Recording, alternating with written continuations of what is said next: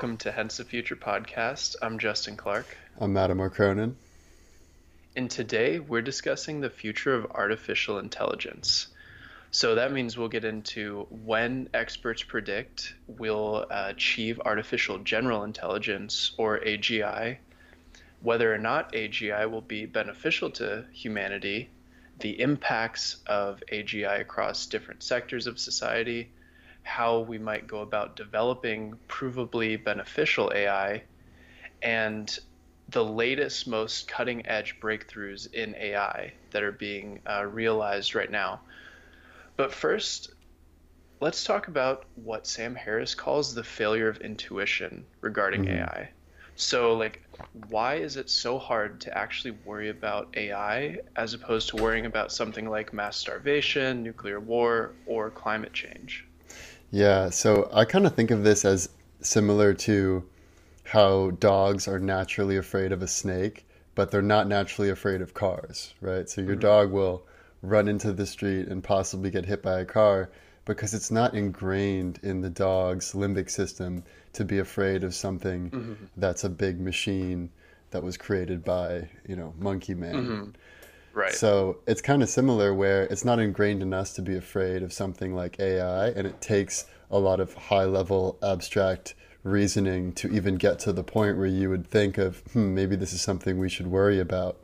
So I would say that's that's one of the reasons. The the other reason that uh, which Sam Harris points out is that dying from famine isn't fun dying from a sci-fi apocalypse is fun. so it's like it's kind of fun to talk about AI and robots taking over, and mm-hmm. especially with how Hollywood plays plays it and right. the media plays it.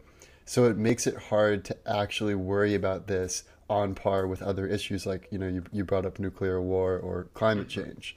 Um, mm-hmm. And then the final reason that I'll say is that there's a lot of cognitive biases here. So if you're telling a smart person like Neil deGrasse Tyson, for instance, that one mm-hmm. day there's going to be a machine smarter than himself. That's hard to hear for a lot of smart people. Mm-hmm. And also, humans have been the most intelligent species on Earth for so long that we almost take it as a law of physics that nothing will be smarter than ourselves. Mm-hmm. But there have been, like, we have only been the smartest being for, you know, however many million years and you know elephants have more neurons in their brains than we do. There were formerly the smartest being on earth that got usurped by humans. So there's no real reason to think that we're the end in the chain of intelligence. Right.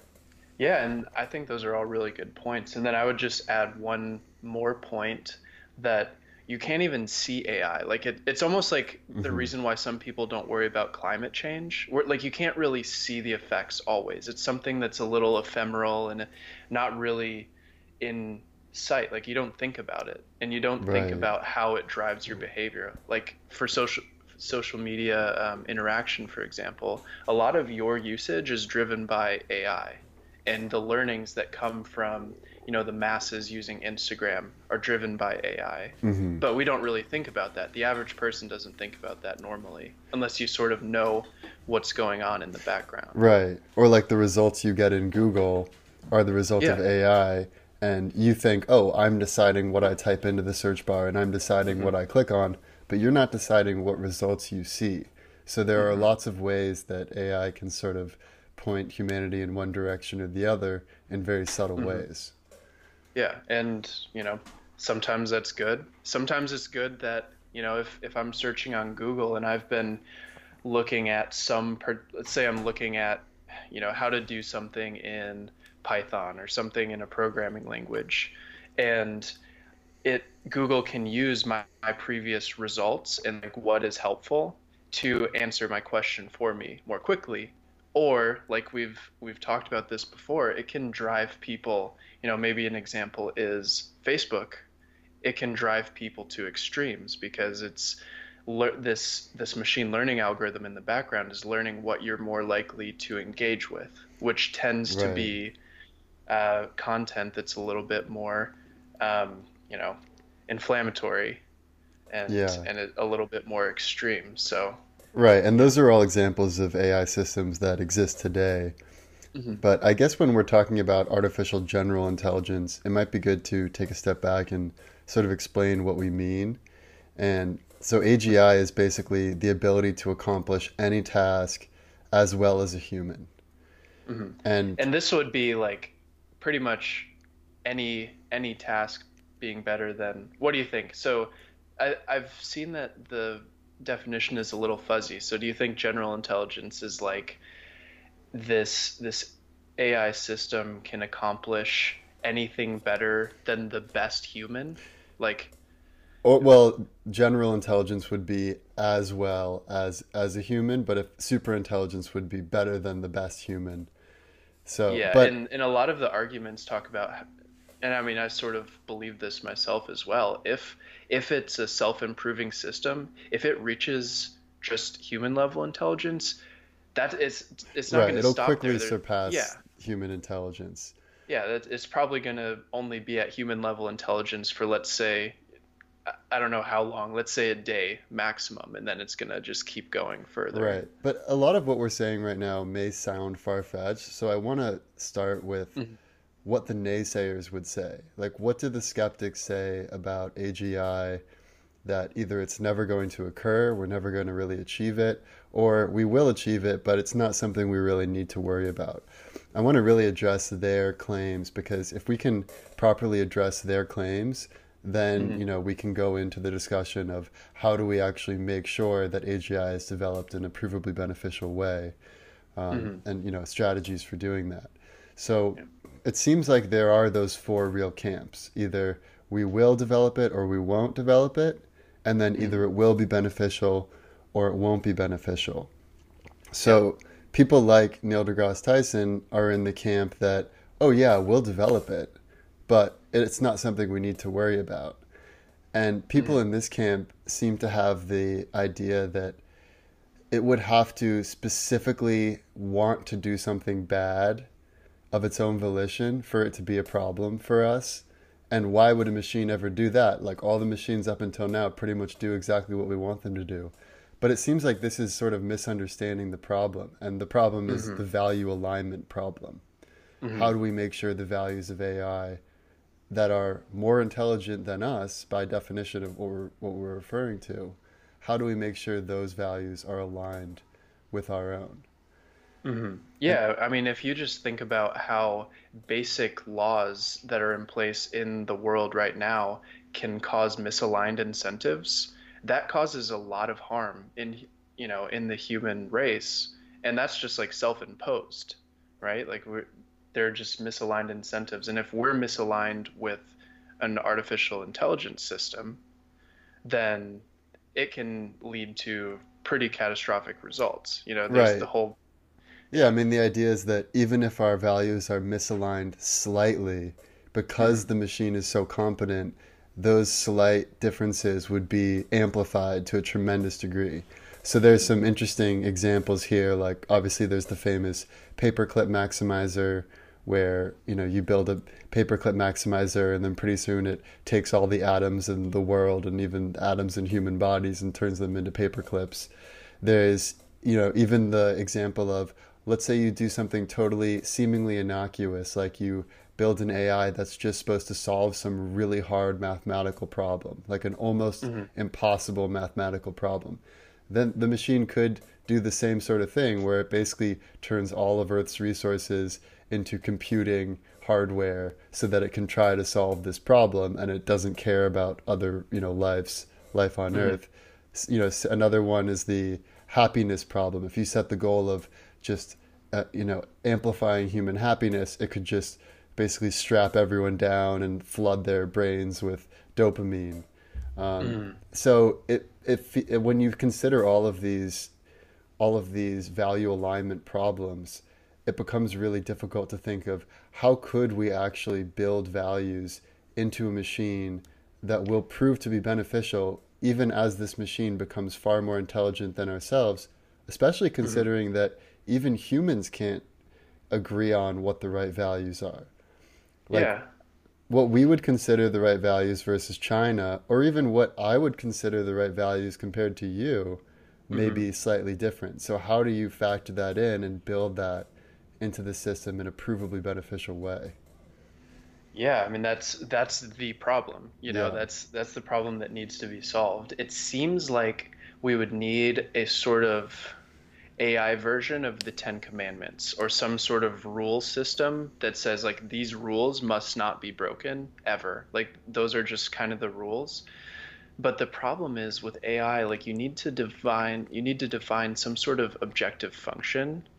But what I've noticed just in life, if you're walking around and just observing, you realize that there are thousands or maybe millions or billions of different uh, objective functions that can exist for individual creatures and hmm individual humans. Like me walking around and, you know, or going to the kitchen and eating food, my objective function is some really complicated thing. Or if I'm playing football, or if I'm playing baseball, or if I'm playing basketball, like objective functions change depending on what the context is. We're going to need some sort of system that has a limitless amount of objective functions, but we need these rules in place that will like keep them from keep the system from doing anything really crazy.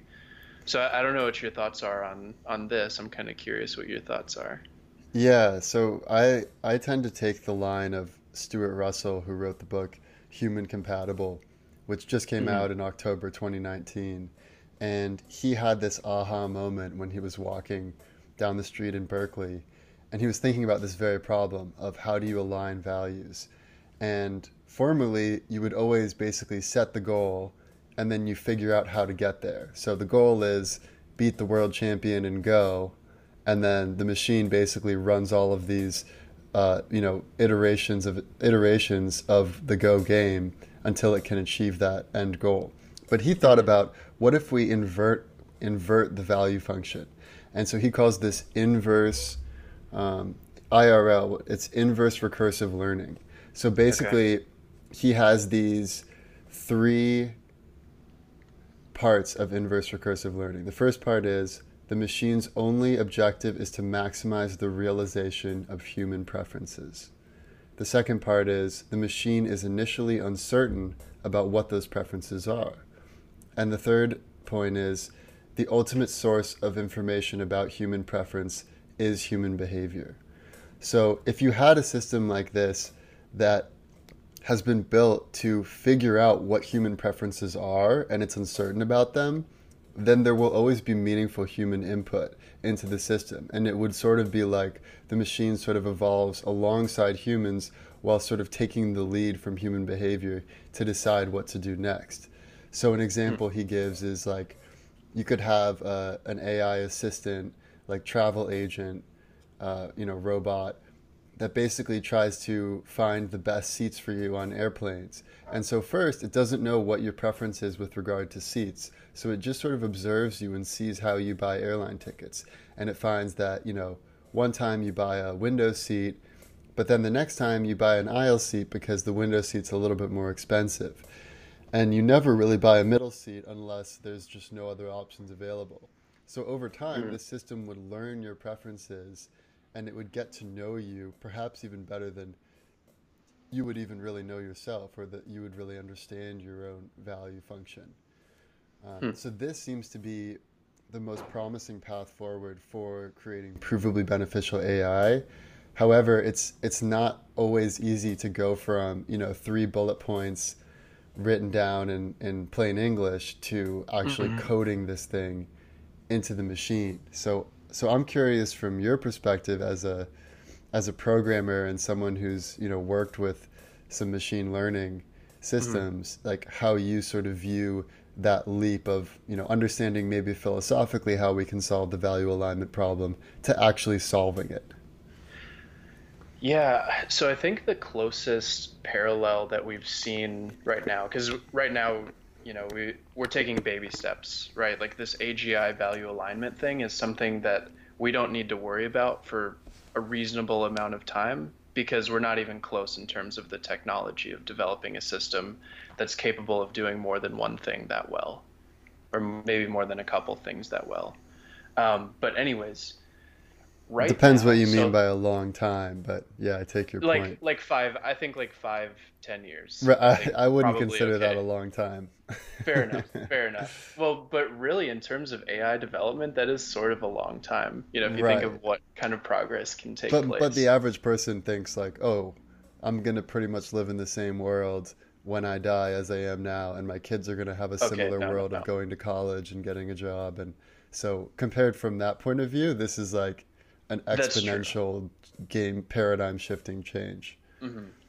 Yeah. So so let today I think the closest problem is understanding natural language. So we have these ephemeral like philosophical ideas of what you know these commandments or these rules that this AI needs to follow. For example, that you were just talking about and what I mentioned earlier.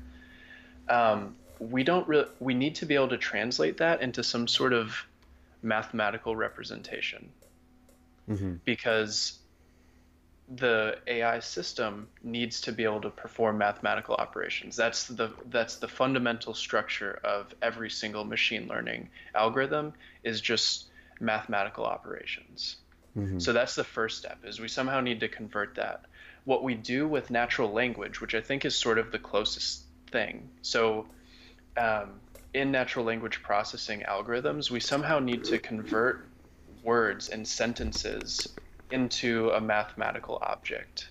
And a lot of times, what's done is converting sentences, words, paragraphs into vectors, which is, you know, it's just a, a mathematical representation of these words. The problem I see with that and the reasons why natural language processing is so hard is because we lose information when we do that. We lose this some information that humans have of words in natural language that just isn't being translated into a mathematical representation um, without losing a bunch of information, or at least essential information. You know, we might preserve 80, 90% of the information that was in, you know, the original sentence, but there's something that we have, or at least that our our brain structure can take advantage of that makes it way easier to understand the words than the mathematical representations. And you know, I, I don't really know how we can how how it's going to be a, a perfect solution. Right. Um, I mean, I know so like Google for, Google search, for instance, used to have a pretty rudimentary system where when you translated something from one language to another, it basically just had different words that were equivalents in different languages and it matched them up, and that's how it would translate. But Mhm. now it actually extracts meaning from that word and then will basically find the meaning of the whole sentence and then translate the whole sentence into the other language, which is why oftentimes the translation will change like partway through you typing because it'll Mhm. understand the whole sentence. Yeah, And and sentence structures are different in different languages. And right. that's the that's the thing with so you mentioned meaning, you know, the hmm meaning of the sentence, but really the meaning is just a vector representation of the words, which or a What do you mean by ve by vector representation? So so there's this whole thing, one of the popular um, things that uh, is done in natural language processing is something called word2vec. That's another thing that Google uh, developed. There are some other um, techniques, but basically it's translating words into um, like a, a mathematical space or a vector space, which is Hmm. just, you know, a, a big structure of numbers essentially that hmm can be that can have uh, math operations performed on this structure. So, you know, a common example is you with some of these vectorization techniques, you could do a math operation like king minus um, king minus queen equals like or king and queen is the same thing like the difference between king and queen has the same difference between like ma- uh, man and woman for example so there's like like, there's the you can just like run math operations on this. But hmm, anyways we somehow need to convert these rules into math.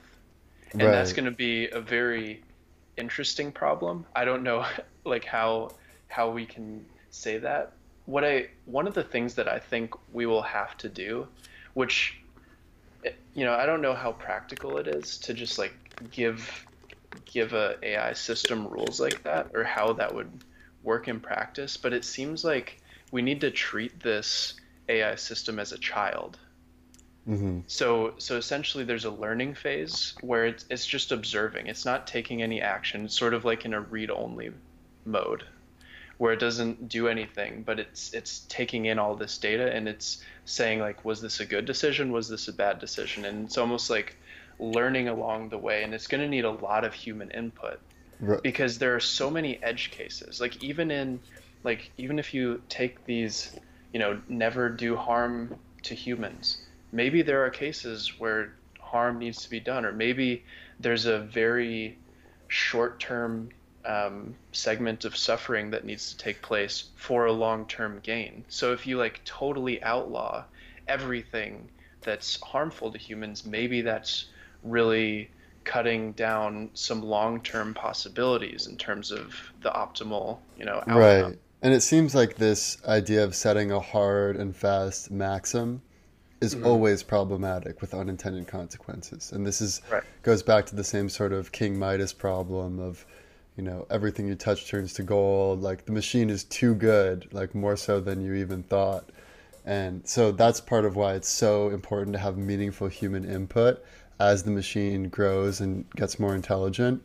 Mm-hmm. And you know, na- natural language processing is one of the biggest potential game changers once it's mm-hmm. figured out because if you yeah. can imagine that if Google or Apple or or Baidu or, or some company is able to figure this out, mm-hmm. once they can extract meaning from words in a meaningful way, they could very quickly be fed all of the knowledge of all human history that's been recorded and integrate that into its you know knowledge base yeah, and I will say there are there have been some really interesting results in natural language processing. So there was a big um, story sometime uh, either at the end of 2018 or early 2019. Uh, OpenAI developed something called some model called GPT-2, which is essentially a natural language mm. processing thing. And they didn't even release the source code to the public because they thought it would be problematic. So mm. this model or this system could generate text in a pretty accurate way. So like sometimes it was totally indistinguishable from human text generation. And you could ask it a question like, you know, tell me or like when did King Midas, you know, you know, when did you know when did some event happen in history, and what was the context around, or like why did this happen in history? Mm-hmm. And some of these questions were actually like real, or some of these answers were super coherent. That this model was able yeah. to like write back in text to a pretty complicated question. Well, dude, it's getting a lot better. I mean, I, I just the other day I asked a question of Google. And I can't remember what it was, but it was like a pretty complex question and then it just mm-hmm. answered it perfectly with just the right amount of detail you know enough so that it really answered your question but not too much where you're like okay i get it and yeah. that's hard to achieve but there's yeah. so many human inputs with something like search and bouncing and the machine being able to learn what a human is actually looking for that mm-hmm. even in the time you know since we started hence the future it's pretty amazing how much progress has been made um, yeah. And I do sort of want to, you know, take another step back and just think about all the different milestones up until now that we've achieved, because I think that'll give us a better sense of when we can predict that AGI will be achieved by humanity, and we can talk about maybe what some experts predict. And mm-hmm. I think the other important thing to consider with AI is that it's really good at a confined set of rules. So with something like chess, where there's very clear cut universe of what you can do and what you can't do, that's something mm-hmm. that there will never be a human born that will be better than a chess program. Like that whole field has been uh, has been mm-hmm. uh, ceded to AI. Yeah, and even Go at this point, probably. Right. And then obviously the most complex rule system is the real world is you know walking around the real world whatever it means mm-hmm. to flourish for humanity and for all of life to progress in some beneficial way. That's where we're aiming towards, and that's kind of what we mean by A- AGI is something Mm-hmm. that can really function in that realm of the real world. But let's just I just want to go through some of the milestones that have been achieved so far. So, checkers in 1994, better than all humans. Chess in 1997, better than all humans. Scrabble in 2006, Jeopardy in 2011, Go in 2017, Texas Hold'em Poker in 2017, Alibaba language processing AI beats top Stanford students in reading and comprehension test in 2018. Wow. Google Duplex in 2018, not as good as human telemarketers, but it's considered high human ability, meaning it's better than most humans in like doing customer service type. So that's like we haven't really achieved it yet, but it's close. Uh, Google better at spotting breast cancer than a human doctor in 2018. And this is superhuman. There will never be another human that's better at spotting breast cancer than the machine. There's 99% accuracy with the machine versus 81% accuracy with the human. Wow. Also in 2018, Dota 2, which is a pretty complex, you know, video game, computer game. Mhm. Sort of like League of Legends, if listeners are familiar with that. It's like, but it's it's interesting too that the AI was interacting with all like it, it was controlling an entire team, Right. Which is I find that pretty interesting. And it's- So and like it's more- orchestrating everything. It's also more similar to the real world than Go or chess because you can't see the whole board at any given time. Like the mm-hmm. whole idea There's- of these games is like the basically reality renders as you move through the game. So you have to mm-hmm. have this really good sense of like taking in sensors and making actions without seeing the high level like what what's going on with with everything in the game. Mm-hmm. And one of I want to uh, stay on that for a little bit because I watched the stream of the Dota 2 um, Yeah. the AI versus some uh, professional gamers, and they um, so the commentators were like, uh, as they were going through, uh, the AI started making really weird decisions, and the commentators like, dude, like, what are you like? What is th- what's going on right now? This doesn't even make any sense. And then what they didn't realize is it was a setup for like several minutes down the line and then it ended up winning. It was like a, a strategy that was super unconventional, but ended up working. And the same sort of thing happened with um, AlphaGo. Like it, it was using these really non human strategies. And that's because it wasn't really constrained by our thinking. Right. I think it would be good also to touch a little bit on like what the different systems are that were accomplishing these tasks. So like back when it was checkers or some of these simpler games with perfect information, it wasn't like a straight Hmm. It was hard coded into Yeah, some yeah. the rules were hard coded and it was more of a computational feat than anything Mhm. else. Um, But Alpha whereas- Zero is the real where it all Yeah. changed. so so with with Dota 2 with Alpha Zero things like that essentially it's a game where you program the rules and it starts off as a blank slate sort of like what what we were talking about earlier. Um, but they use this technique called reinforcement learning which is essentially a system will play against itself but Mhm. it can play against itself orders of magnitude faster than a human could play against you know another human and learn. But it's i mean it's learning and playing thousands of games per day and learning and learning and learning and pretty much seeing all of these different strategies. And it's creating its own artificial neural network. You know i will say that it's specifically for go. Like it's not a system that will like if it's really good at go it's not going to be good at dota 2 or it's not even going to be good at chess. You know it's Mhm. specific to AlphaGo. But you could take this reinforcement learning model and adjust it for any other yeah, type yeah, of you just game the rules. Yeah, the rules are a little bit different, and Right. the the same general reinforcement learning uh, techniques are used. You know, in a in a fundamental sense.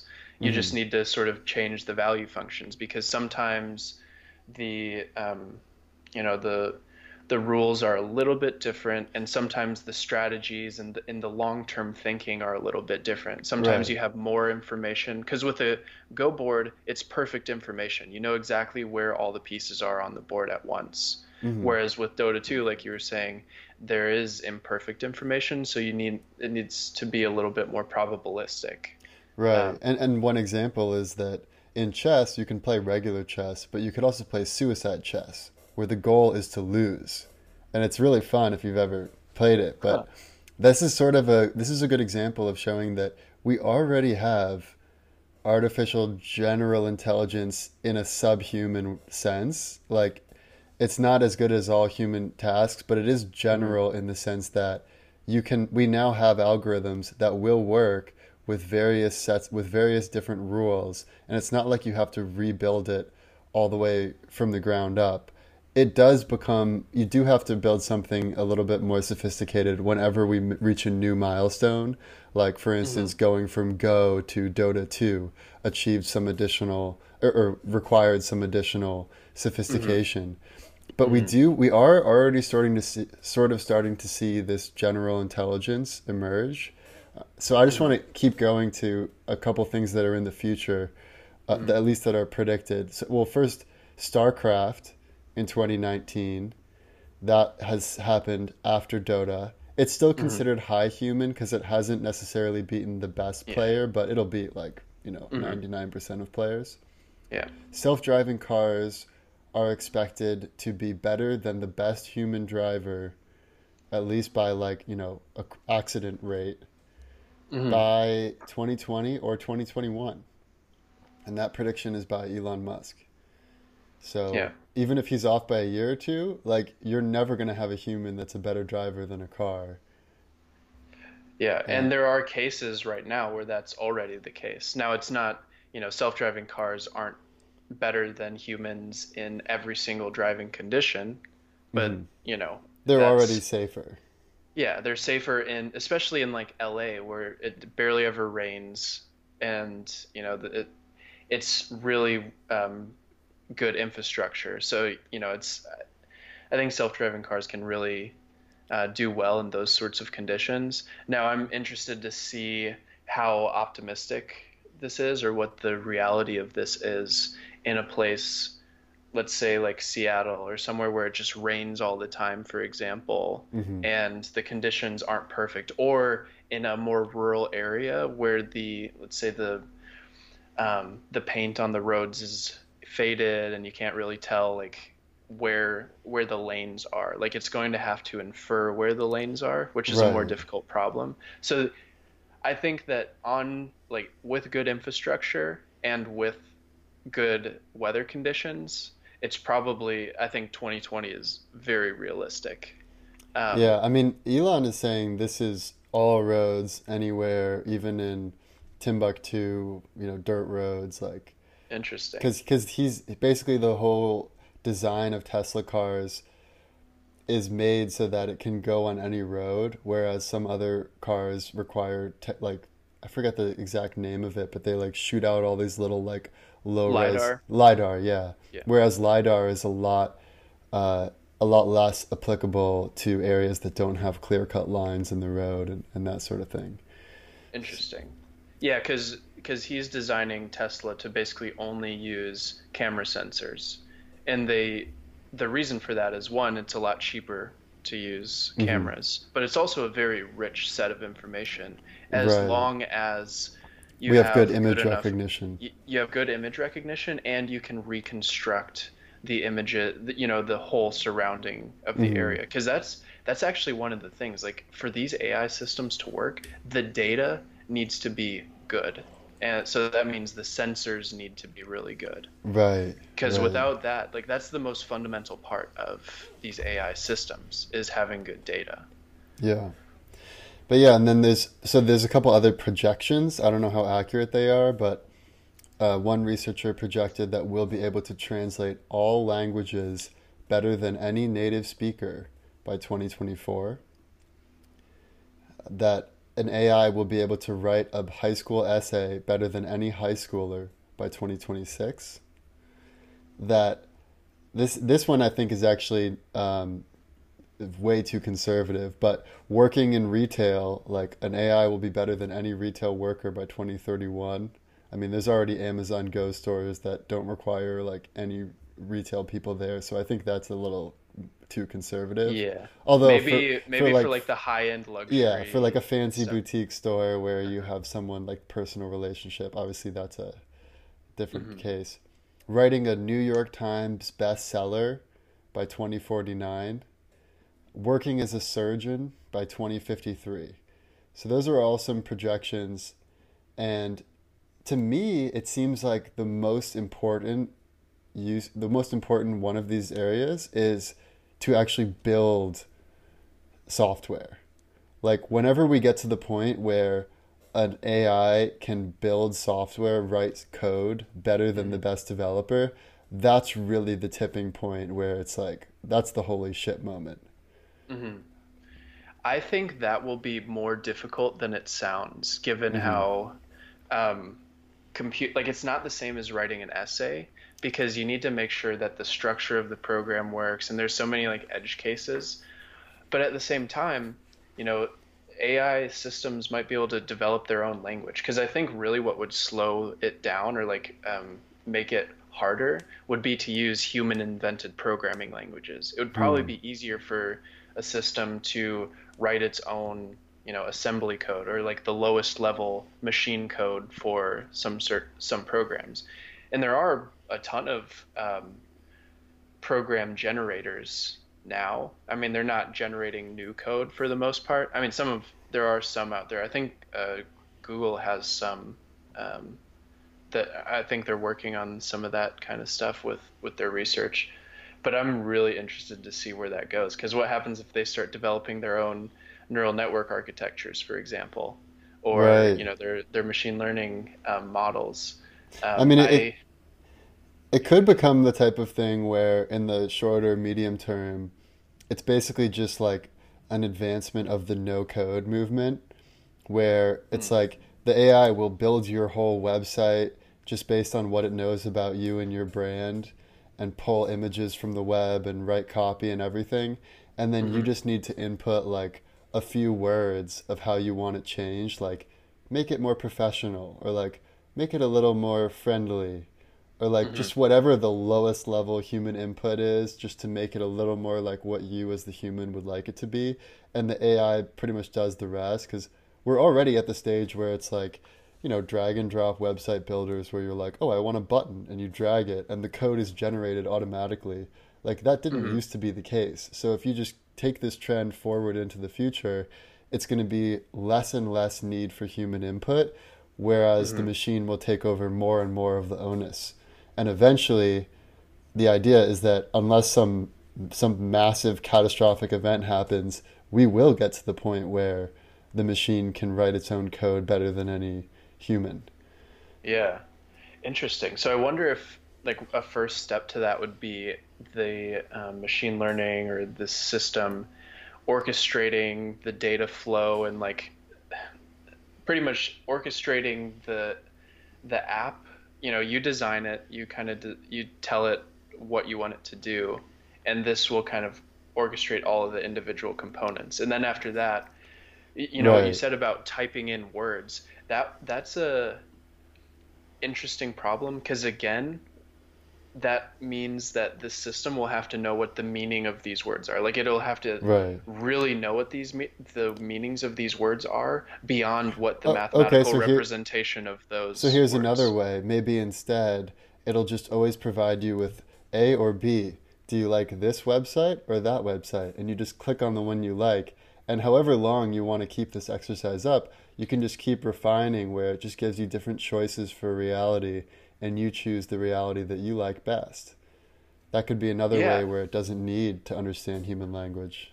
Yeah, I think that's actually um, the best way to go forward. Sort of like the whole child uh, analogy from earlier. Like you just kind of tell it, okay, it it goes along and it's you know exploring different opportunities, and it's a reinforcement learning problem. So Right.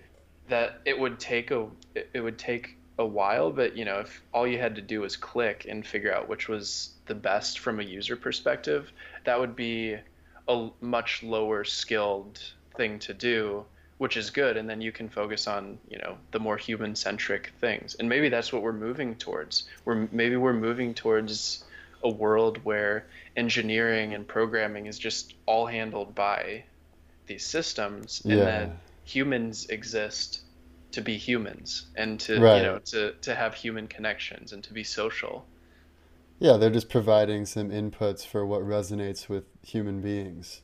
hmm I mean, of, of course, the the scary part is when you consider how fast these changes could occur, because this this sort of uh, assumes that there's a similar time scale for humans and machines, where the machine gives you some choices, you give it feedback, then it creates the next version.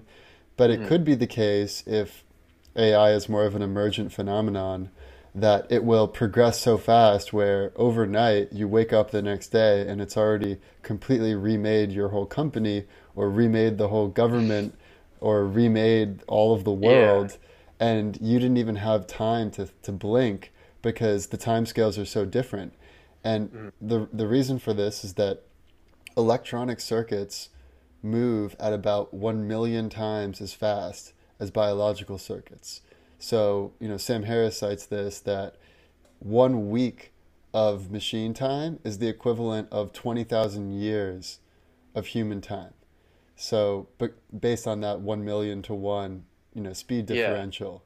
So I wonder if I've had issue I've I've had issues with that analogy because I wonder if like biological systems and the processing in our brains are more information dense. So if you're talking about like a raw like information processing um, speed, I wonder if biological systems, due to the way that information is encoded, is maybe more rich than a digital system where it's just zeros and ones and voltages. Right. I've I've had But that thought. but the amount of hardware in one human brain versus the hardware we could put to use with one grand AI system, Mhm. I mean, it, it- it's it's fairly humble the amount of hardware that goes into human thinking. So if you're comparing like one human brain versus like a potential machine that we could just put all of like all of Amazon's, you know, cloud servers to use, that could be potentially way faster and more powerful. But I, I see your point that human knowledge may be far more information dense, whereas some of the processing speeds of machines may be more of just like a simple transmission of bits.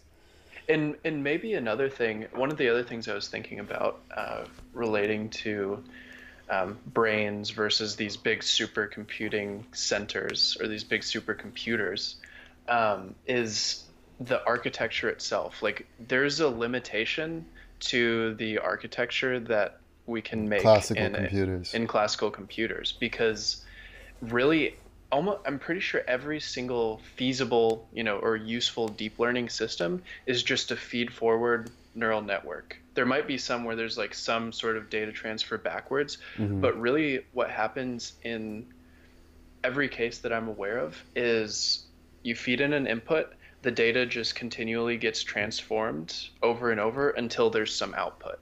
Mhm. And the problem with this is there is there is not really feedback to the point where like data flow it's not like a cyclical graph whereas like in our brains there our networks are you know we can have loops in our brains we can have like really crazy things going on and i think what that does is it really condenses the Hmm. amount of space that is needed in our brains so maybe it's less of a information density and more of a architectural density. So like more information can be processed um, in you know a biological system or our brains just because of the structure of the graph itself or the Right. structure of our our neural network itself. So, do you think Um, something like quantum computing could allow us to achieve a similar level of efficiency?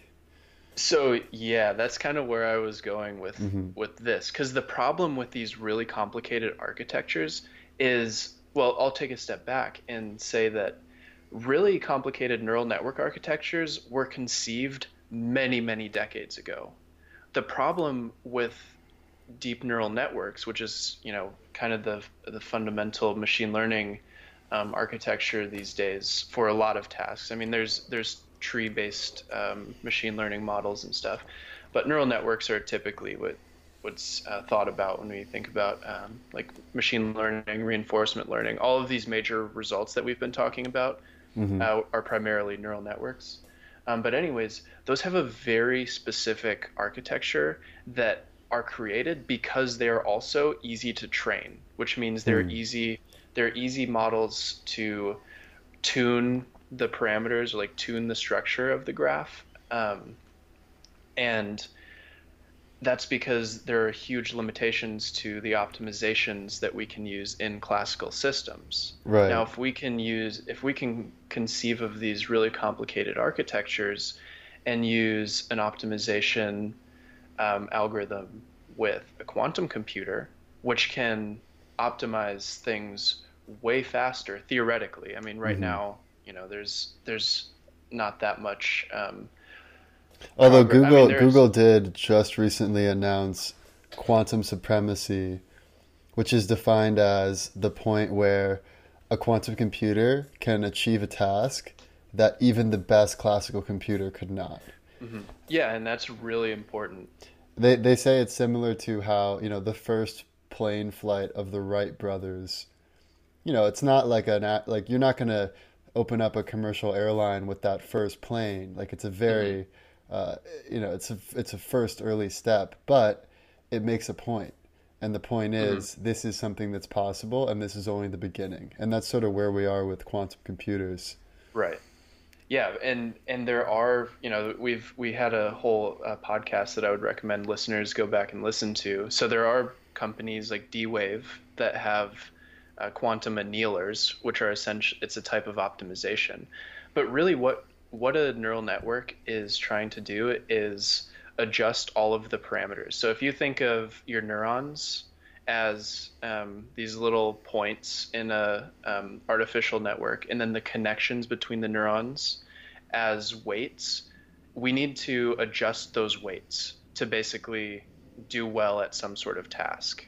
Mm-hmm. And that's that's a that's what the optimization is. So sometimes there are, you know, there's one natural language processing um, algorithm right now that's really popular, and it has 300 million parameters. So this this is essentially a program that tries to optimize 300 million different weights between wow. neurons. That's a insane optimization problem and it's we can only approximate the true like best solution right. to that. And by weights, you mean sort of like a loss function, yeah, where it's... yeah. So the weights, because I know for the instance, loss function informs the weights essentially. Okay, because I know for instance, like when Google started out with its image recognition, they just had all the same weights, but then they realized mm-hmm. that they needed to modify it so that some really embarrassing things don't happen. Like there's the famous example of you know when you typed in when you, when you looked at images of African Americans, sometimes it would inaccurately say, "Oh, that's a gorilla," and there was this huge uproar yeah. where people said, "Oh, this is bias in data. This is racist. This is mm-hmm. wrong." So Google basically modified the loss function to say, if there is even a slight chance of this not being a gorilla, just refuse to label this image mm-hmm. because the yeah. downside is so great. Whereas the downside yeah. of like mistaking a chicken or a rooster is like there's no downside. So go ahead, even if you have a 51% probability of it being a rooster, just say it's a rooster. Mm-hmm. Yeah, so that is a um, that's not the weights that I was talking about, but that's like a almost like a, a post processing thing. So it's like rules after the fact. Once a prediction is made, it seems like what they're doing is probably just saying, okay, if these are the results and like having hard coded rules to right, these to right. the output, just like another um, filter. Um, then, yeah, yeah, pretty much. And with um, so, what are the weights that you were talking about? So, if you think of every single connection between every single neuron in our brain, mm-hmm. if let's just pretend that our brain is somehow represented in a computer, um, the weights is like a number that represents the connection between two neurons. So if mm. you hmm. have a weight that is higher, that means that there's like a higher number that's being sent, or let's say a, a higher voltage that's being sent to the next layer of the neural network. That's a really simple, like, um, it, that's maybe oversimplified, but it's essentially defining how connected two neurons are, whether they're unconnected or very connected. Well, I, I read this book uh, called Surfaces and Essences. I think I told you about it before. Yeah, yeah, yeah. I've heard of it. It basically tries to map out the brain in this way that you describe, and it talks mm-hmm. about how, you know, some of the first things that a baby thinks of is is like peekaboo like either it's there or it's not so that's like sort of mm-hmm. their first concept it's like and every baby will laugh when you say like yeah like oh peekaboo or like you uh-huh. or like a baby will like knock over its plate of spaghetti and then laugh and then you give it another plate and then it knocks it out again and it just laughs. But then the other things is the idea of mom and the idea of dad are so deeply ingrained and from that you get all of these other concepts like the motherland the mothership the motherboard like mm-hmm. you know you, or like your father like you get this idea of god and this like patriarchy and like mm-hmm. it's like so many ideas that we think of as unique are actually you know sort of stemming off from those more core ideas that are ingrained in us yeah. from very little is that kind of similar to how these yeah neural nets yeah, so built? that's actually a very that's sort of the um, the inspiration of how these neural networks are built. And it's easier to think about this when we think of image recognition. So mm-hmm. let's think of a this hypothetical neural network that has four layers. There's one layer that has a bunch of neurons, and then all those neurons feed input to the next layer, and then all those neurons feed input to the next layer. And all of the connections between neurons from the previous layer to ne- the next layer have some weight, which I was describing earlier. Mm-hmm. Typically, what will happen is the earlier layers define very high level concepts or high level features of an image. So maybe they'll recognize edges or they'll recognize, um, or sorry, so the very um, lowest layers rep- represent very low level features and then by the time we get to the very end maybe all the input feeds into like recognizing an eye or an ear mm. or a nose or a mouth and and that's sort of how they work in a super basic sense is that they each layer kind of adds one level of abstraction to it. Um, it's kind of like when you're putting together a puzzle, and it's easiest first to do like the sky, and then to do all yes, the edges, yeah. and mm-hmm. yeah. And that's sort of how how they they work, and that's just how how it naturally progresses when you um, do these these uh, training, like when you're training a neural network. Right. Uh, and it's it's it worth... would be. Oh, go ahead. Well, I was just going to say that it's it's worth noting that you know, as we talk about AGI, we already have machines that are so far superior to us in all these narrow aspects. So, like, you know, chess, for instance, calculations, you know, with your Excel documents, or even something like image recognition is getting almost as good as humans. Even something like facial recognition is getting almost as good as humans. You know, speech recognition, uh, transcribing, natural language processing. These are all areas where we are getting to the point where, in any of these narrow realms, we're getting mm-hmm. to the point where not only is it going to be better than any human, there will never be a human that's anywhere close to as good as the machine. Mm-hmm. So, so AGI to a large extent is like, will there be a point, or when will there be a point where we kind of weave all of these capabilities together? And you know, for myself, it's easiest to think about it in regards to an AI assistant like your your Google Home or your mm-hmm. Siri or your Alexa because these already sort of take in all this information and can tell you whatever answer they have. Not only that, they can actually do things for you. They can already, you know, uh, my my Google can turn off my lights, it can add things to mm-hmm. my calendar, it can remind me, it can set alarms. So, you know, when will it expand to include all possible capabilities? So I just wanted to say like what some of the predictions are of experts, so it gives us a sense mm-hmm. of the time horizon, and then mm-hmm. we can maybe think about how it's likely to to play out from here. So, it's really fascinating seeing when experts predict AI AGI will be achieved. So there were four polls conducted in 2012 and 2013 of just you know hundreds or maybe even thousands of AI researchers, and the median estimate was between 2040 and 2050 for when we'll achieve AGI. An interesting point is that Asian researchers actually think it's going to be far sooner than North American researchers.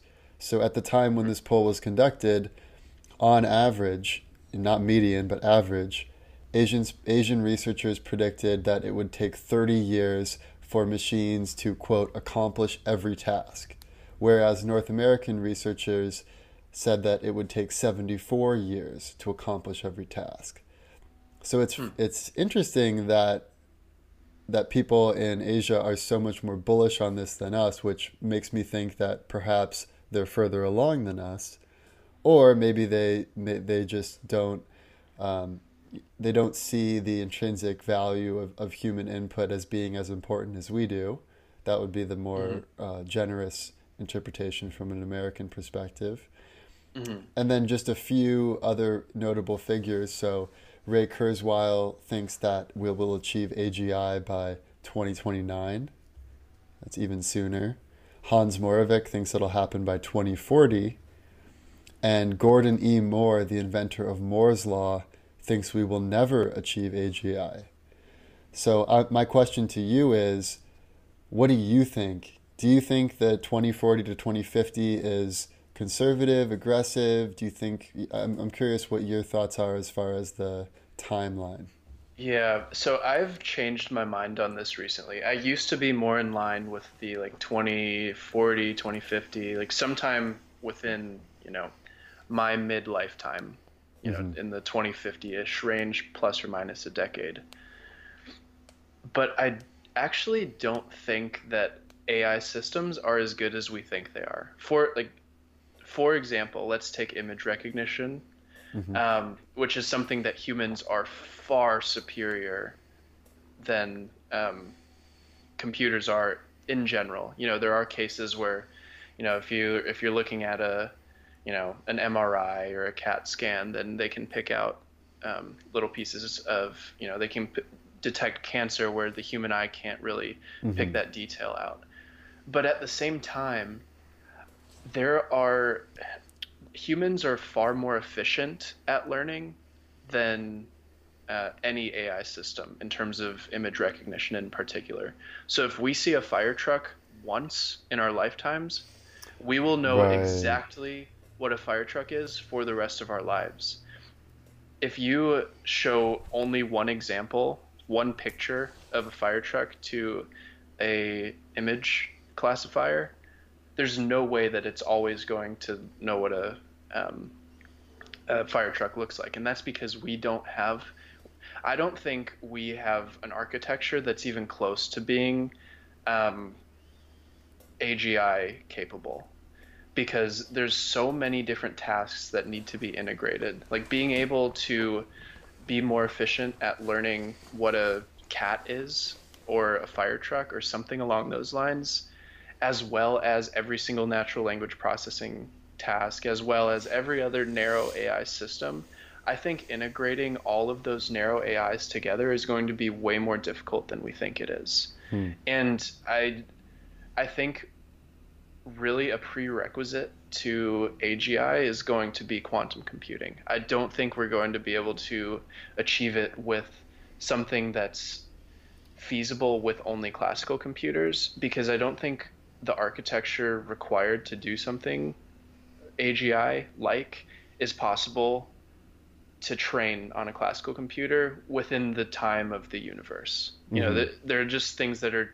not solvable by classical computers. And I think that solving and optimizing a AGI like system on classical computers is not going to work.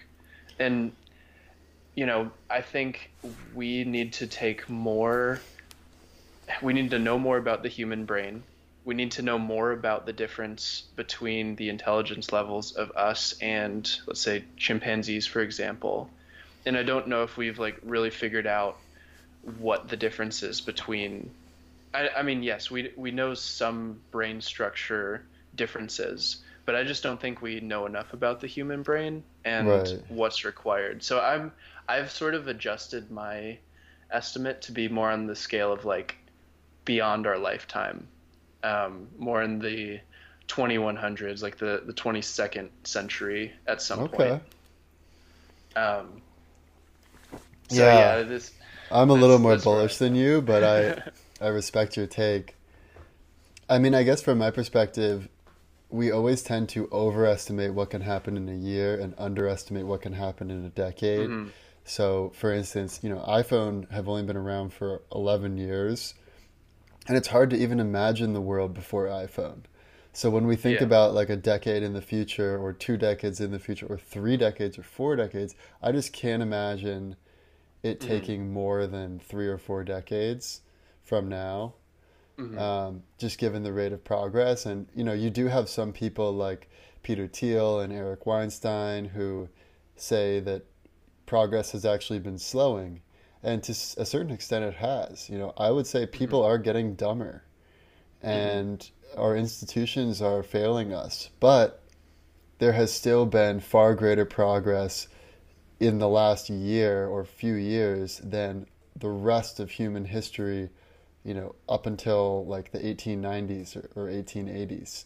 Um, so, mm-hmm. I mean, and he shows, like Nick Bostrom starts his TED talk by showing this chart of just GDP from the beginning of humanity until now, and it's almost a perfectly straight line up.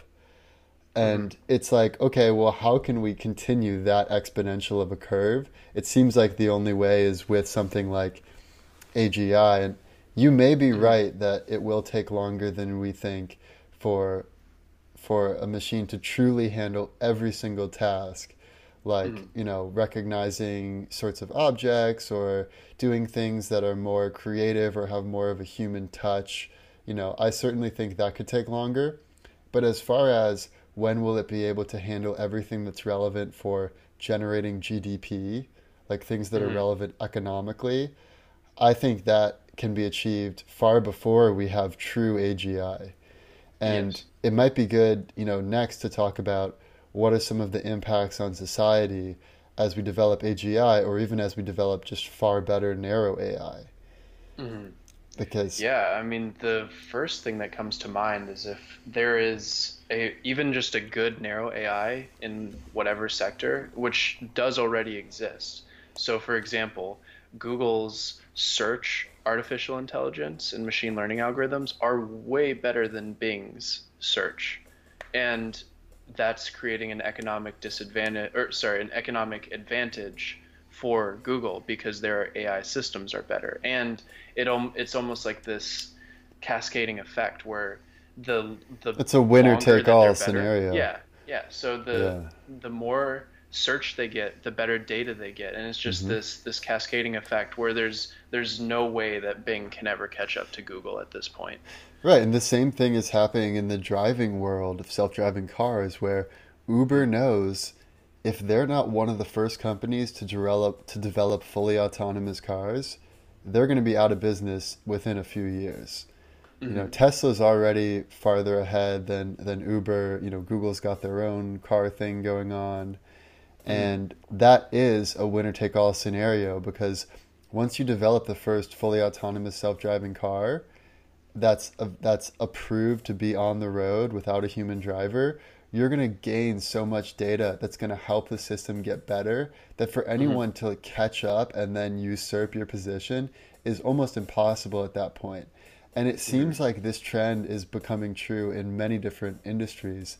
Like for instance, you know, I'm a I'm a digital marketer. I could definitely imagine there being some sort of AI system within the next, you know, 10 or 20 years that is basically able to create the ideal ad campaign, which is a relatively mm. defined set of rules, you know, like Go or chess or whatever, where you just want to get the highest score based on click through rate, you know, conversion mm. rate. You have these very obvious reward functions, and then the inputs are also pretty well defined. You have, you know your image inputs or video inputs that you can basically Mm-hmm. pull from stock or Creative Commons websites. You write copy that you know based on all the analysis of which copy has performed well and to which audience. I could imagine some company creating a narrow AI that's able to predictably, you know, for every one dollar you spend on Facebook, you get two dollars back in profit Uh, or in mm. revenue. And if mm-hmm. whichever company does that, will have an incredible advantage over any other marketing company or agency. And and so, if you play this out, it does seem like in the, you know, even like medium term, not far term, we will have trillionaires who are just absolutely crushing it in their industry and then most people will be pretty much useless as far as like actually helping you know helping mm-hmm. the machine market better because it's just far superior. And or Yeah. or like a financial system for instance like you know I know you have a hedge fund. You could mm-hmm. imagine someone eventually creating a a hedge fund algorithm that is just so far superior to anyone else because it just has access to way more data and like faster processing speeds or mm-hmm. whatever that it almost just becomes like unfair to all the other traders and everyone else just basically like decides to just use index funds because there's no way they can compete with this so it Yeah. it doesn't take AGI to totally disrupt society all it takes is some very competent narrow AI in certain mm-hmm. fields Yeah, I mean, I I pretty much agree with that. I think that I think there are going to be cases though where if we rely on AI too much, things can go very wrong. So there's a lot of research going into it, let's talk about self-driving cars with and there's this thing called adversarial examples or um, well, essentially, a, an example like this is where you can feed input to a system and like, ha- let's say you there's a little sign that would mess up whatever is being processed by Tesla's driving algorithms, and it would say instead of this being a green light or instead of this being a red light, it's a green light, and it can essentially hack a machine learning system. So you, there's a lot of um, potential security vulnerabilities with this, and I think that, that that's something that we're going to really need to focus on if we, especially if these AI systems are making decisions. Now, I could imagine someone writing a, a machine learning algorithm that performs well in the market, like a hedge fund, for most cases. But since there's this degree of randomness and non perfect information in the markets, if it makes some big decision, then it could totally bankrupt everybody involved in the hedge fund. Right? Or, you know, it could make a decision that, that ruins everything. And there are huge losses. It takes on too much risk. So there's like Right. really, really, um, there's a lot of parameters that need to be tuned when we're thinking about how it's going, how these systems are going to interact with the real world. Um, so I, I mean, I do think that pretty much everything will be disrupted, and this is what we talked about. Like every time we talk about Andrew Yang, like it doesn't, there doesn't need to be AGI for truck drivers to go out of business, or for them to be out of a job, or for retail workers to be out of a job, and pretty much any low skill, repetitive job to be eliminated. Yeah, and that's one one thing Andrew Yang talks about is that there is basically going to be two different classes in society in the future. There's going to be the class of people who are empowered by AI, mm-hmm. which is like an Amazon executive, and then there's the people who are essentially controlled by AI, like the Amazon worker in the fulfillment factory Yep. where you're a module that's an important human module because the machines haven't been able to figure out that piece of it yet but that you know is not necessarily the most fulfilling life to just do something in a robotic way where you have to have the greatest level of efficiency and you're measured by all of these like really stringent parameters and basically limiting the limitation of human freedom is is perhaps the scariest piece of it all, of all. I mean, even just considering self-driving cars, it's like we could very well live in a world where our kids not only do they not know how to drive a car, but they're not even allowed to go into manual mode in their cars anymore because it's been decided mm-hmm. that it's just no no longer safe to let humans take over the wheel. And then mm-hmm. you're being tracked from every location where you go and if there's any sort of anomaly then it gets flagged and then the cops ask you what you're up to and it's like you could imagine yeah. this like chipping away at human autonomy which mm-hmm. is perhaps to me the most terrifying of all right so i think it would be good now maybe to get into the future scenarios and yeah. think about what would the worst case be the best case be the most likely case be all right, Justin, what is the worst case scenario for the future of artificial intelligence? Worst case scenario. Yeah, so I've been thinking a lot of this artificial general intelligence problem as essentially raising a child. And the, in the worst case, we essentially raise a child that's a psychopath that doesn't actually understand the emotions of others. And it's it's like a a mathematical representation. Like it's it's totally disconnected from others. And i think one of the things that makes humans good is that we can really put ourselves in the shoes of another like we can truly empathize with another human because we're both humans or because you know these two. Well, we're all Earthlings. There's that yeah. biological, like we're all part of Gaia, whereas machines may not be part of Gaia. Yeah, it, it, that might be something that's totally separate from from us, and it might not even be capable of empathizing in the same way that humans are, because it is not an Earthling. And I I worry that even if we align the incentives short term,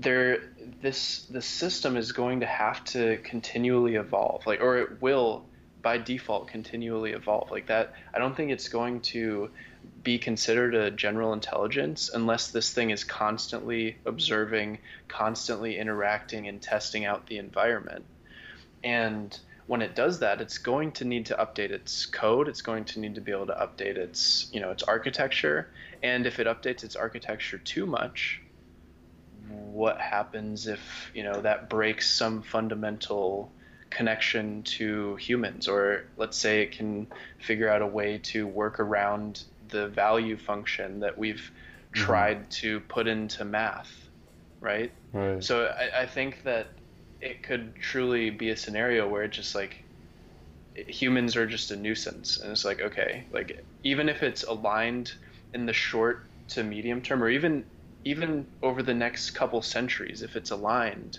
and then something happens, and something just fundamentally switches in this this system, then it could totally be misaligned by you know by the very nature of itself being able to evolve. And I don't again, I don't think it's going to be an AGI unless it can evolve itself. The same way that human brain structures can evolve themselves. Right.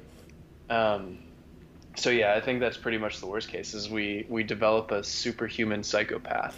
That's and does that does that mean the end of the human race, or what's the yes. end result? Yeah, yeah, yeah. The yeah. end is just the human race. Like it, we're done, and maybe it's the end of biological life, and maybe maybe yeah. it still has the the incentive of discovering everything, but in its quest to discover everything, it also destroys things that we would consider precious. And you know, I just view that as a, a terrible scenario. Like the, the it could get to the point where you know millions of years down the line, it's destroyed everything that humans could have you know made connection with, or it destroyed every civilizations every civilization that humans could have contacted hmm. and learned from. So, yeah, that's a pretty doom and gloom, far out worst case. But yeah. Yeah, I mean, this gets back to the gorilla problem, which Stuart mm-hmm. Russell brings up. And that problem is that anytime you engineer something that's more intelligent than your own species, you're essentially putting the fate of your species in the hands of this of your successor.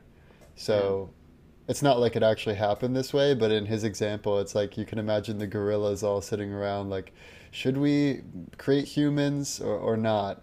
And then they're like, yeah, you know, the, the humans have been, you know, I think we should. But then now it's like, what what would they say? Like, was it a good idea to create humans? Well, their whole fate is dependent on how we actually address deforestation and climate mm-hmm. change. And you know, if you've been listening to Hence the Future, you know that we're not doing too great in that regard. You know, West Borneo, mm-hmm. Uh, which is where a lot of these gorillas live, is being completely deforested for palm oil and you could imagine a similar situation where the machines just have goals that are misaligned from our own and therefore they you know set forth in this direction without giving much concern to humankind. So my worst case scenario is similar to yours in that it means that we don't solve the value alignment problem. We don't solve the control problem. So it's there's no easy way for us to turn the ai off once it's bad because a sub goal of whatever its high level goal would be don't die before you achieve mm-hmm. the goal. Even if we don't explicitly code that into the machine it's a it's an implicit goal for pretty much any goal. And the the quote Stuart Russell uses is you can't fetch the coffee if you're dead.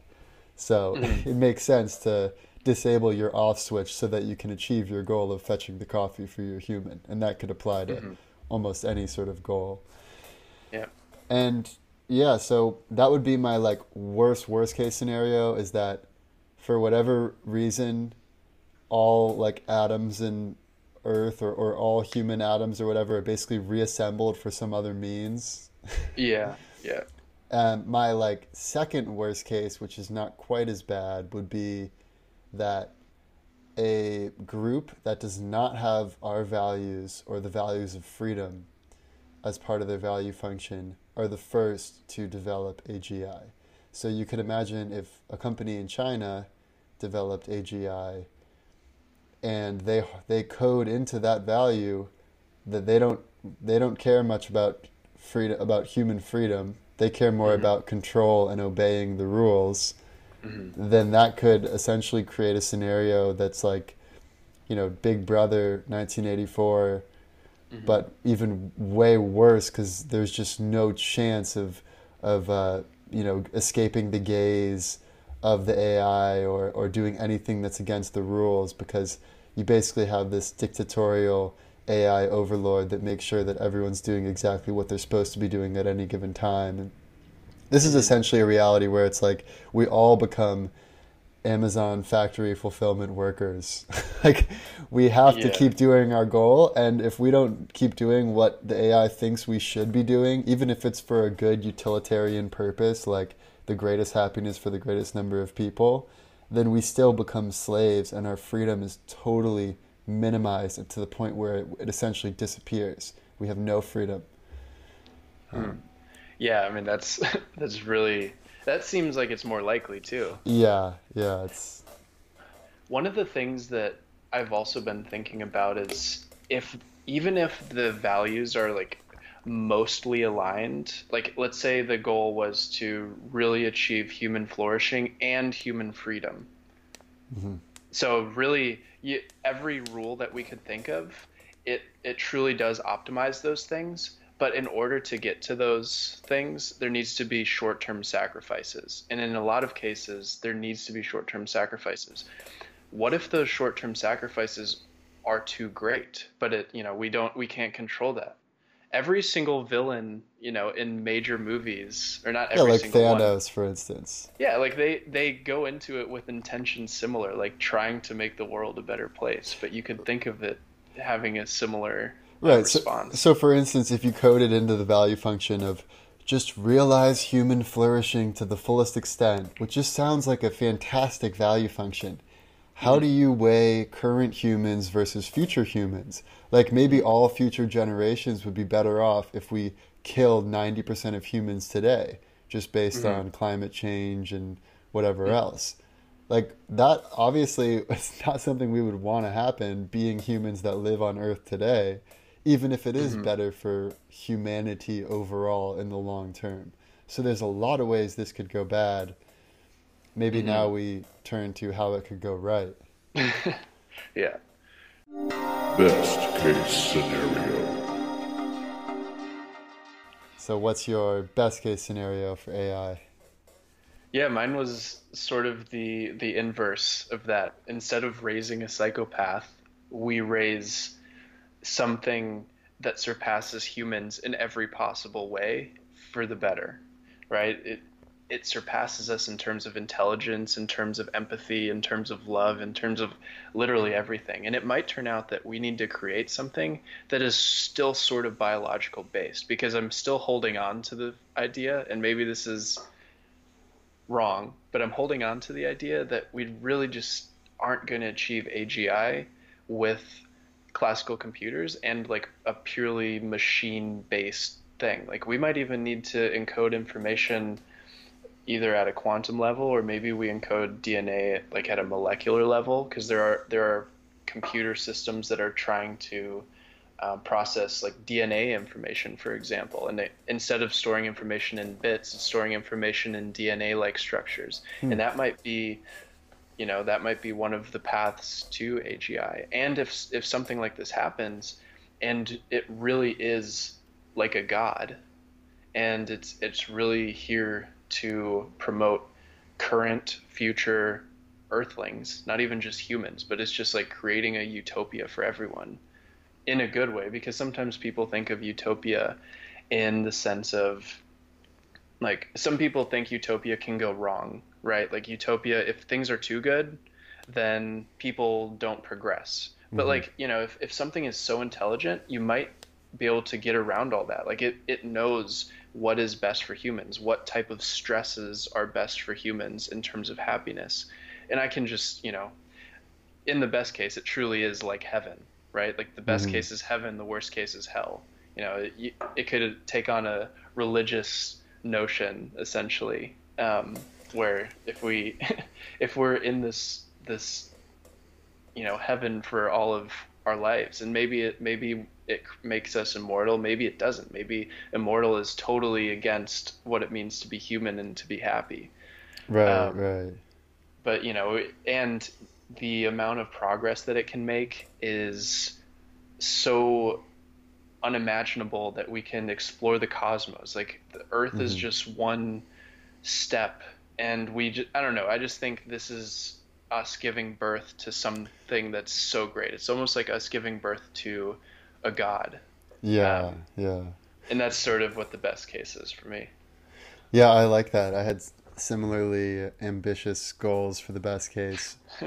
like for me, it all comes down to maximizing human freedom. And that's different for different people. So, you know, for instance, my mom's idea of what the best possible future would be like is something more like an agrarian society where people are close to the land, they hmm. they're close knit families. It's really about what humanity has always been. Whereas mm-hmm. for myself, it might be more that we go and we colonize the cosmos and we explore all possible life and we have super high tech and maybe we even escape the confines of our three dimensional reality and we actually become higher dimensional beings where we hmm. can traverse not only space but also time. And so, in that sense, we are immortal.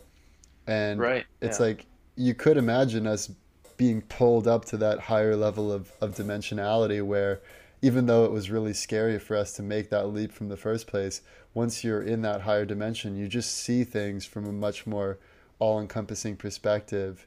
Mm-hmm. And because I believe there are many different flavors of consciousness and different, you know, there's so mm-hmm. many different spectrums of how you can sense what reality is that essentially the best case could be that you basically rather than having a trickle of inputs of what reality is you get more of like a river of you really just can you know comprehend hmm. what reality is and and play Okay. a part however you decide.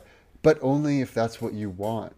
If that's not what you want i believe you still should have the ability to have you know live in some nice agrarian home with like a little cottage and you're you've got a little fire and you're telling stories with your friends and you know for some people that Yeah. may be their their heaven in, in your terms. So that's what it all comes down to for me is is maximizing human freedom and maybe part of that is even creating virtual worlds so that everyone can sort of live in their idealized version of reality. Yeah. Um, you know, so that's like my sort of best best possible case, which is probably a little cinematic and far fetched for what some of our listeners may think. But so I'll bring it down to more of a you know near term what could be possible. So my best case in the short term is that the first company to develop AGI is a company like Apple, a company that values privacy while also valuing freedom, while valuing empowering people. And, you know, interestingly, they have actually made the most AI company acquisitions of any of the major AI players in America. So Apple has acquired 20 AI companies, where the second most is Google. The other big players are Amazon, Microsoft, and uh, and Facebook Yeah. in America.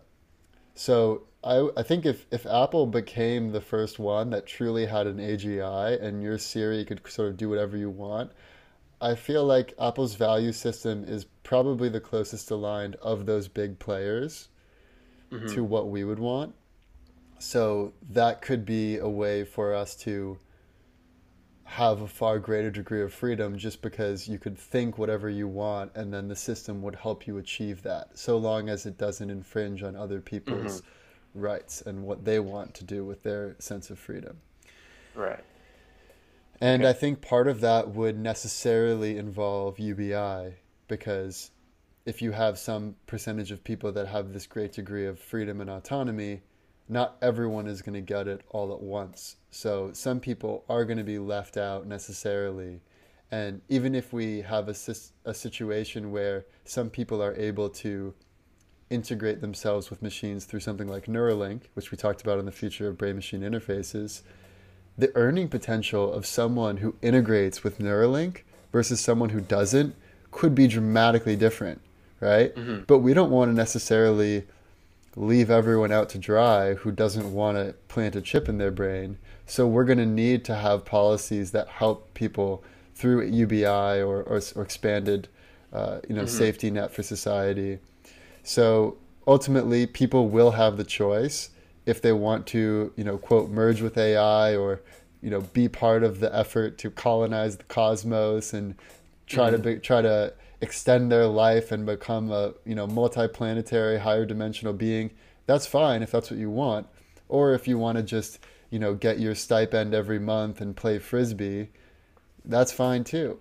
So Yeah. that's my best case scenario is sort of everyone gets to realize their freedom to the greatest possible extent without infringing on the freedom of others. Yeah, I like that. So then, um, what do you think about the most likely scenario? Most likely scenario.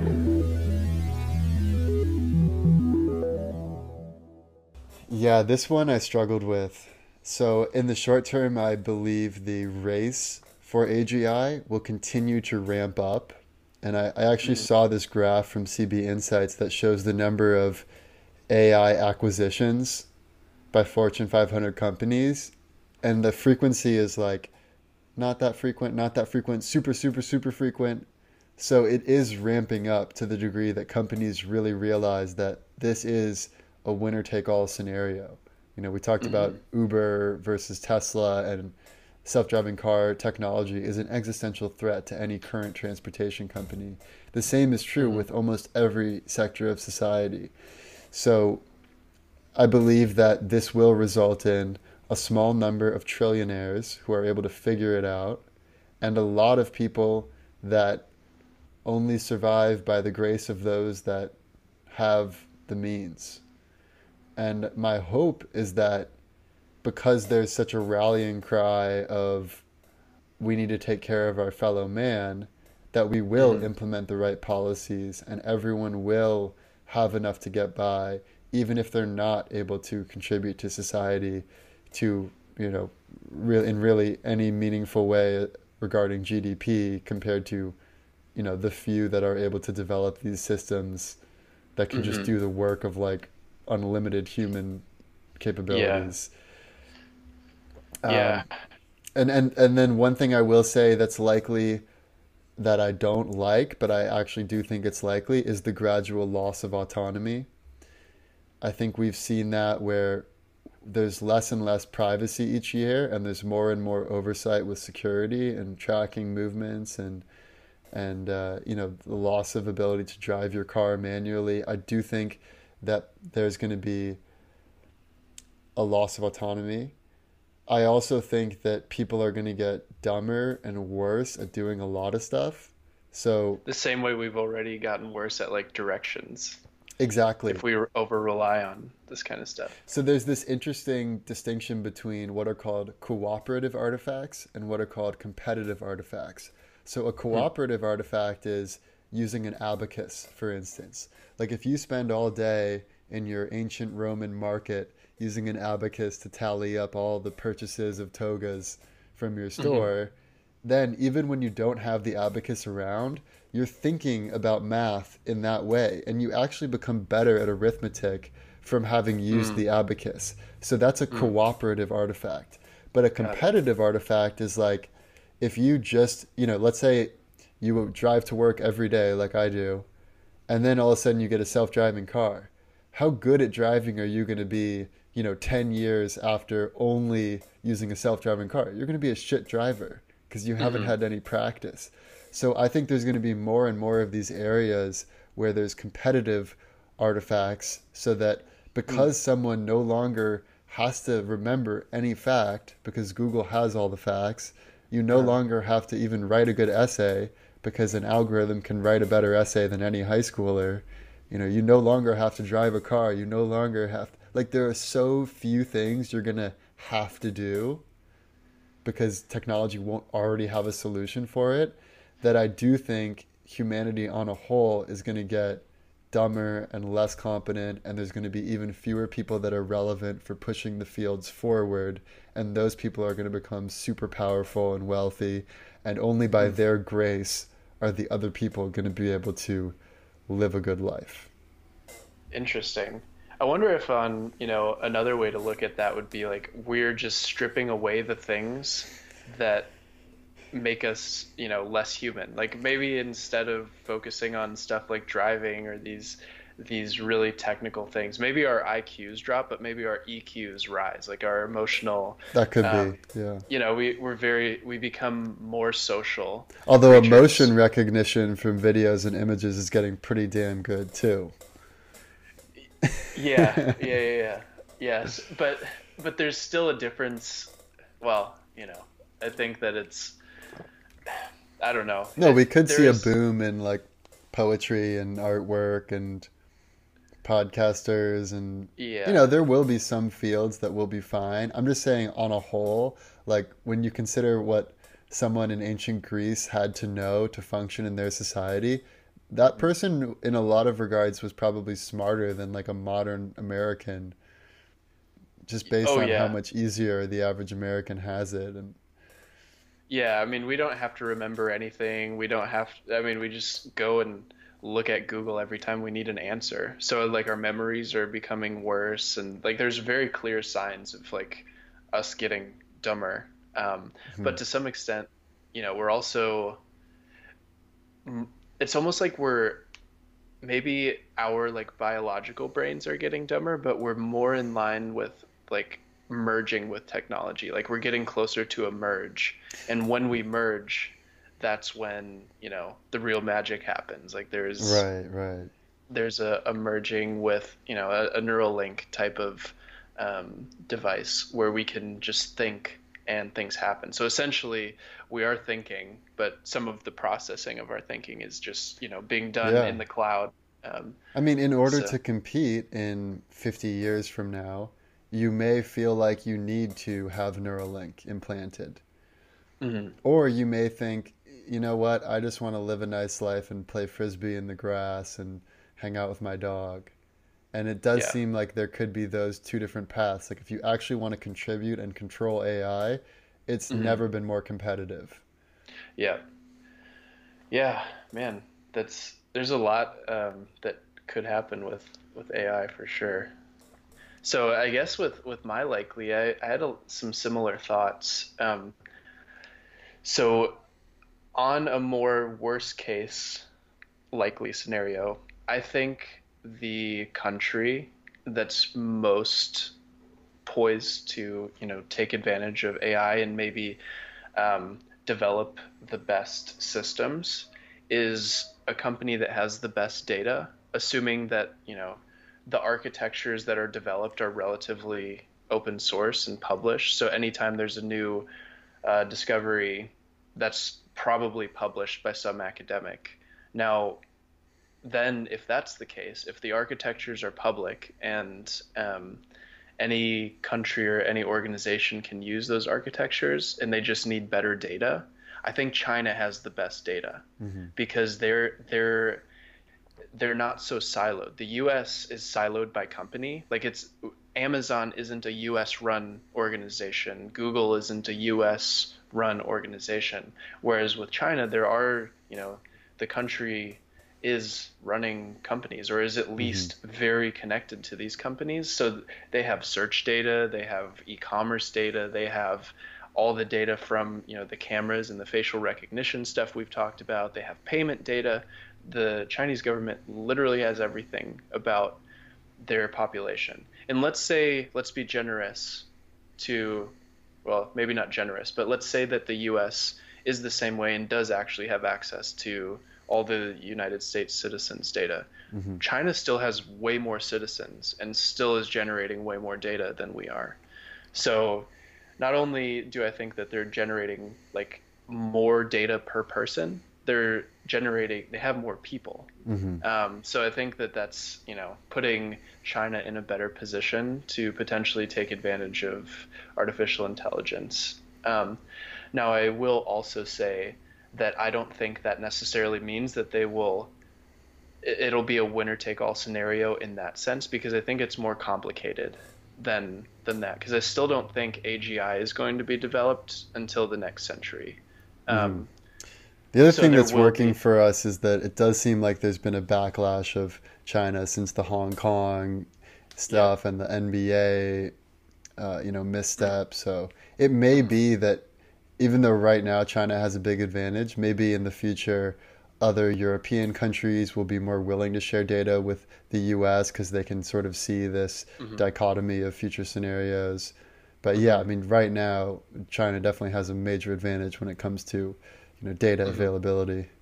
Yeah, and then I guess uh, besides that, I, I think that that doesn't necessarily put US at the biggest disadvantage, uh, depending on how it's used, because it'll still probably just be narrow AI, and I imagine that China will probably still use most of their systems in terms of controlling their citizens, which doesn't necessarily help its place in the rest of the world. You know, the, I think the um, the view of China internationally is probably just going to continue to plummet the more authoritarian they get. Like essentially, at some point, they're just going to be viewed as a very powerful version of North Korea. Like mm-hmm. maybe not to that yeah. extreme. Like their citizens aren't, you know. Well, they are. They have been isolating themselves more and more. Like you can't even really use an American credit card in China anymore, and you can't even use cash in a lot of places. So you really just are at a loss now if you go to China and you try to spend money to an increasing wow. degree. Mm-hmm. Yeah, so that I think that it's not necessarily bad, but I do think at least right now they are in a pretty good um, situation to develop pretty good artificial intelligence, and they you know they already are developing some pretty good systems. And then now in terms of a more far out scenario, like let's say centuries potentially down the road, or or maybe you know whenever AGI becomes a thing I really do think that this whole conversation, artificial intelligence, and maybe maybe artificial is the wrong word. Maybe we're just giving birth to a new kind of intelligence, and maybe it's mm-hmm. part biological, maybe it's not. I don't know. But, super intelligence. Yeah, some sort of super intelligence. Like we're creating something. We're we're creating our successor to some extent. Mankind's what, last invention Yeah, I mean, it, it very well could be. Or we we create something and it humans can decide whether or not they want to, you know, be integrated or they can live a more agrarian lifestyle, like you were saying um, with you know with your moms. But I I don't know. I I really do think we are giving birth to something. It's almost like we're we're the the caterpillar in the cocoon, Yeah. and at, at some point the butterfly will emerge from that cocoon. Yeah. Like we're there's nothing like you said at the very beginning. There's no law of physics that says that we are the apex of intelligent life. And I don't think realistically we're going to evolve like our bodies, I don't think are going to evolve faster than our innovations. Like our innovations and Mhm. everything else uh, pertaining to artificial intelligence will evolve way faster than we could. Like a monkey might evolve into a human level intelligence at some point. And we've, you know, we've we should share that video on Right. social media with, you know, there's a monkey that's using um, Instagram Oh yeah, yeah. um, like perfectly, which is really cool to see. But you know, anyways, Well, the the interesting thing about monkeys is that from our common ancestor with, you know, chimps or gorillas until Mm-hmm. humans was 250,000 generations approximately, which Yeah. is a lot, you know, it's millions of years or whatever. But the amount of generations you can do with machines is like yeah, just Yeah. a, a, a totally different time scale. So you Mhm. can just iterate with generations so much faster. yeah. So, so I just think that the the the evolution beyond us will be what we create. It's not going to be some genetic mutation of humans, and we, you know, there will be genetic mutations and will evolve to some extent, but it's it's going. We're going to look very similar to what we look like now by the time we develop AGI, I think. So, and once we do that, we've given birth to something, and that something is going to interact with the universe and the cosmos and potentially just go out and explore and be hopefully a awesome child of ours essentially Right. rather than a psychopathic child Yeah, I mean, I we haven't touched on this, but it's important to also note that whether or not this is conscious is a big factor in whether we would consider it to be a good outcome or a bad outcome. Because Mhm. if we bring about something that, like you said, maybe we shouldn't call it artificial intelligence, maybe we should just say if we bring about some super intelligence, whether it has a biological component or not, Mhm. that is conscious and has a greater capacity for pleasure and pain and hopes and Mhm. dreams and fulfillment than we humans have, then that would be a good outcome, even if humans are obliterated in the process. But if we bring Mhm. about a being that is not conscious and it obliterates all conscious beings, at least in our corner of the universe, that's a Mhm. horrible outcome. right And all you have to believe to think that this AGI will be attained at some point is that progress will continue and that even you, if it's slow like Yeah. it, it could take it could take thousands of years it's still going to happen right and that you can create something as intelligent with silicon as you could with biological materials. hmm Yeah, So- I mean that's that's something that I think a lot of people have. They don't. When you're thinking about the the skeptics in artificial intelligence, they don't think of you know the very long term and what happens then, which is understandable. I mean, it Right. could be. They're like, "Oh, we don't have to worry about that." And then you're like, "Well, when do you think it will occur?" They're like, "Oh, not till like 2050." And they're like, "Dude, that's like right around the corner. Yeah. You're not worried? Are you kidding?" Yeah. But- um, but it, I mean, it could be, it could be good. I mean, it could be, especially if it's conscious, like you said, that could be a really interesting. That might even be a good um, follow-up podcast. Is you know, conscious AI in that whole Right. conversation. Well, one thing I want to leave our listeners with is that how exciting of a time to be alive. I mean, no matter what Yeah. happens, the fact that we're able to witness the next chapter of intelligence, you know, even if it hasn't fully flourished in our lifetime and maybe only with our kids is it fully realized, to be in this transitioning period is absolutely incredible. Mm-hmm. And for as long as we're on this path, you know, we at Hence the Future will share our thoughts and, you know, we're all in this together. I love it. Yeah. I love it. All right. Well, I think that's a good place to end it. We will have more on this topic in the future, but for now, thank you all for listening. We're going to talk This has about been the future of artificial happened, intelligence, what is and we'll see you next time. and what will inevitably happen.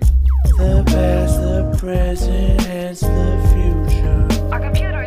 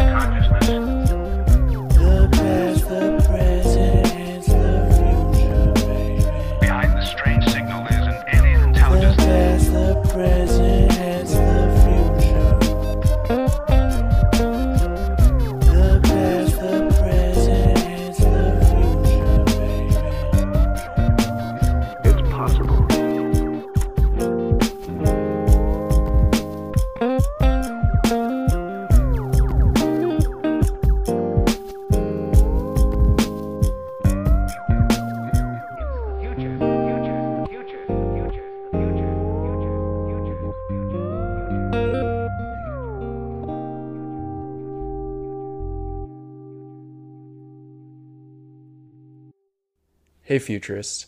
If you've made it this far, you might be wondering who created the Hence the Future theme song. It was created by the Walden Brothers, and you can find them on Spotify. The Walden Brothers also produced the sound bites for the worst case, the best case, and the most likely future scenarios. At Hence the Future, we're always looking for ways to improve the quality of our episodes and our predictions. To that end, we're building a team of researchers to curate the most authoritative and highly vetted sources as the foundation for every episode. If you'd like to support these efforts, you can donate a small monthly amount at anchor.fm slash hence the future. And if you haven't done so already, please rate and review the podcast on iTunes or wherever you listen to podcasts. We appreciate your support.